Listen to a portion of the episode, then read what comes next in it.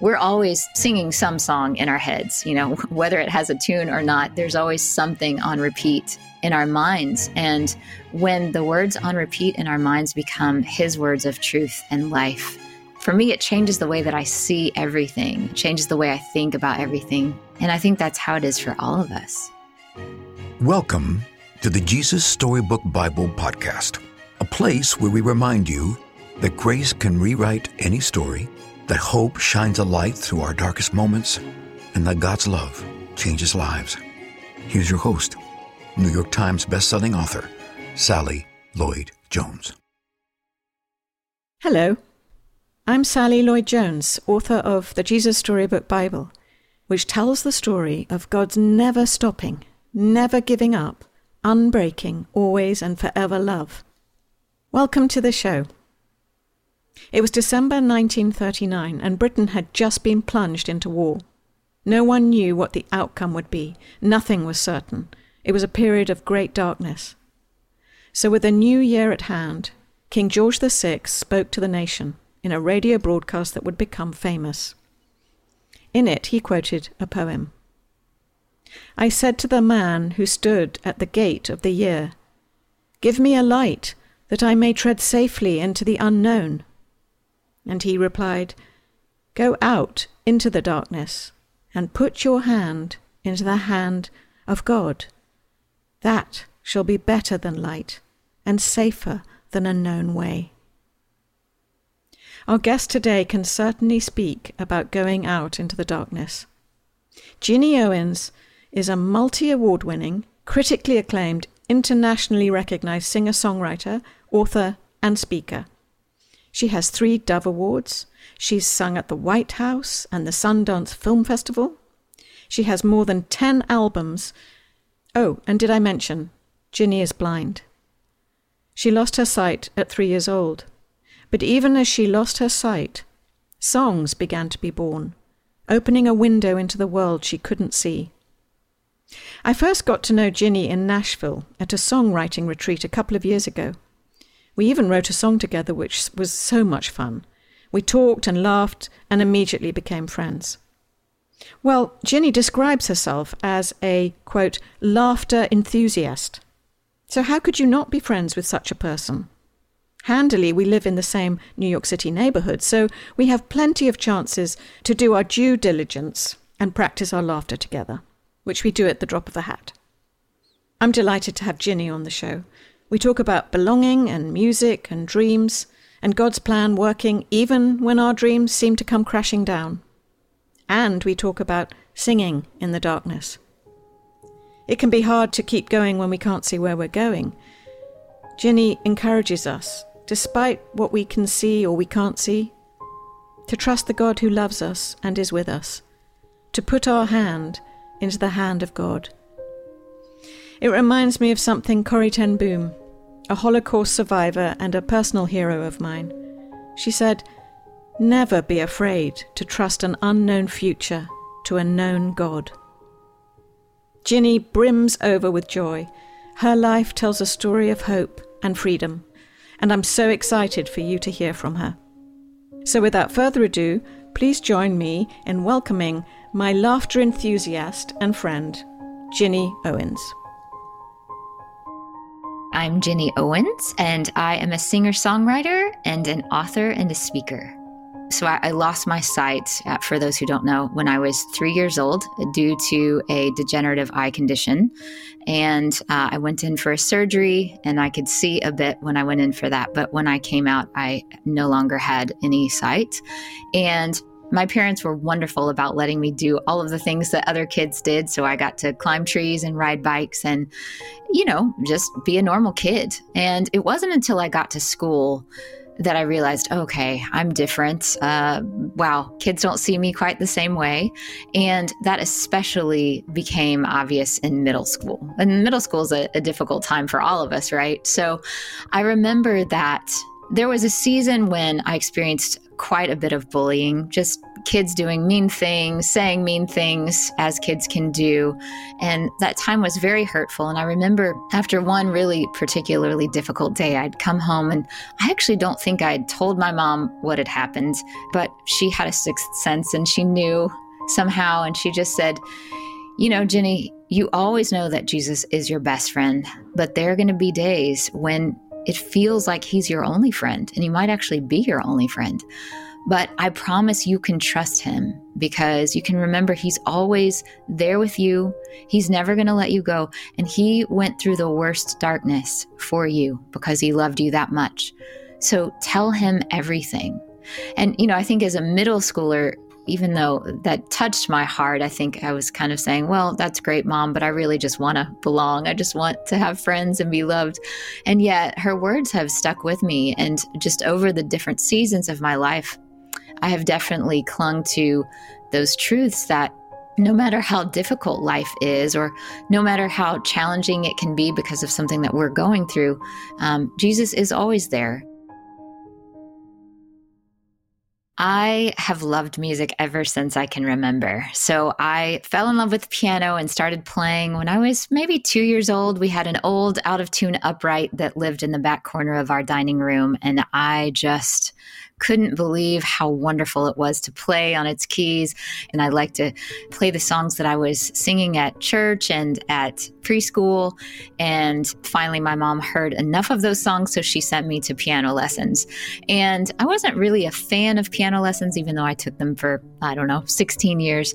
But I did find that they helped me to learn to not only play the piano better and learn new songs, but also they really inspired me to want to write my own songs. So in college, I was a performance major, but I also decided to be a music education major because I knew that even though I loved songwriting, it might not be something that I could actually do in life. I went to school at Belmont University in Nashville, so I was surrounded by singers and songwriters who were just incredible and really loved what they did. And I mean, gosh, a lot of them had their first awards acceptance speeches planned out. And I was like, this is a whole different world that I don't know that I belong in.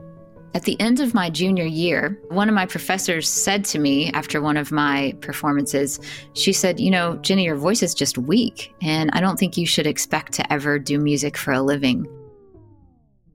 As hard as that was to hear, a switch flipped and I just said, okay, Lord, well, I'm going to finish my education degree.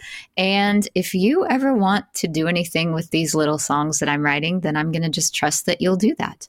My last semester before student teaching, I had something like 23 hours of general ed classes, like all the Western Civ and, biology classes that I hadn't taken when I was taking all of the music classes in my music ed program. And so I finished those and I did my student teaching. And during that entire time, I was writing songs that I had no idea would end up being my first album. It was just when I had graduated from college, pretty soon after that, when I actually was planning to be a high school music teacher, that I ended up being signed as a songwriter in Nashville to a publishing company and began writing and then recording at Rocket Town Records, which was a label owned by Michael W. Smith at the time. So that was when I officially began to get to travel and play music for a living, and it has been so much fun. I have never looked back. I didn't think that writing and recording and performing music would probably be the way that I would go. I was hoping that maybe I could sing occasionally at church, but that was kind of the extent of my dream at that point. So it's been really, really special to see that God actually had another plan. It has been quite an exciting year, despite the pandemic, which has definitely put a damper on things. But I got to release my first solo authored book this year. It's called Singing in the Dark: Finding Hope in the Songs of Scripture. And then along with that, my first worship album, which is called Sing Hope in the Darkness. And really they are about that very thing. You know, it's something I feel like I've had personal kind of literal experience with. You know, what is it like to sing hope in literal physical darkness, but also what is it like to sing hope, to actually have joy in the midst of our most difficult times? I think what gives me the most hope is knowing that I trust a God who is always here, always with me, who cares about the big and the small things, who has walked through darkness, who has walked through worse darkness than I will ever experience, and who did that for me and for you. And I've really found just practically taking verses from the Psalms and memorizing those verses, or, well, just verses from Scripture in general, and meditating and memorizing those verses has been just wonderfully helpful for me, just as far as sort of reaching for tangible hope and grasping it. You know, it's one thing to say, wow, you know, we serve a God who gives us hope. It is another thing to actually know his words of life, his words of hope, and make them our own, take them into our heart and really believe them. And what I keep finding is we're always singing some song in our heads, you know, whether it has a tune or not, there's always something on repeat in our minds. And when the words on repeat in our minds become his words of truth and life and light, for me, it changes the way that I see everything. It changes the way I think about everything. And I think that's how it is for all of us. In the beginning, there was nothing, nothing to hear, nothing to feel, nothing to see, only emptiness and darkness and nothing but nothing. But God was there, and God had a wonderful plan. I'll take this emptiness, God said, and I'll fill it up. Out of the darkness, I'm going to make light. And out of the nothing, I'm going to make everything. Like a mommy bird flutters her wings over her eggs to help her babies hatch, God hovered over the deep, silent darkness. He was making life happen. God spoke. That's all. And whatever he said, it happened.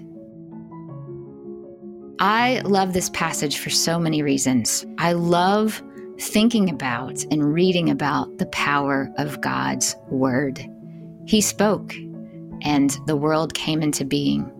He speaks life into us. I mean, we have 66 books of him speaking. Sometimes people will say, I just want God to speak. And it's like we have a whole ton of pages where he speaks to us.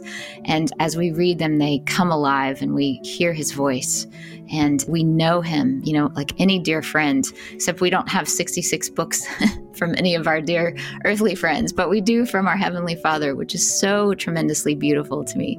So I love that about this passage. I love that it talks to us of God's powerful word and what that means. I also love what hope that brings. You know, if God can bring everything out of nothing, what can he do with our lives? I think about the Israelites that would have been reading this and how, what a great comfort that would have been to them as they would have been going into a new land, taking a land that God had given them, but just so many unknowns. And yet he brought everything out of nothing. How incredibly beautiful. So I think that's great encouragement for our own lives. You know, what with his words can God do for your life and for mine? And we know that he can bring amazing, incredible everything out of the nothing that we bring to him. It gives me great hope to just think about the power of God's words, to bring change in our lives, to give us hope, and to give us deeper faith in him as well. And just to know that no matter how nothing we feel, no matter how small we feel, he is working in us. As we know, creation power, resurrection power is working in our lives every day when we belong to him. So he can bring everything out of even just the nothing, the smallness that we bring to him. You can get the Jesus Storybook Bible wherever books are sold. To find out more about the book and all of Sally's other books, please visit Sally at sallyloyd-jones.com and follow her on Instagram at Sally Lloyd-Jones and at Jesus_Storybook_Bible. Before we go, don't forget, God loves you with a never stopping, never giving up, unbreaking, always and forever love.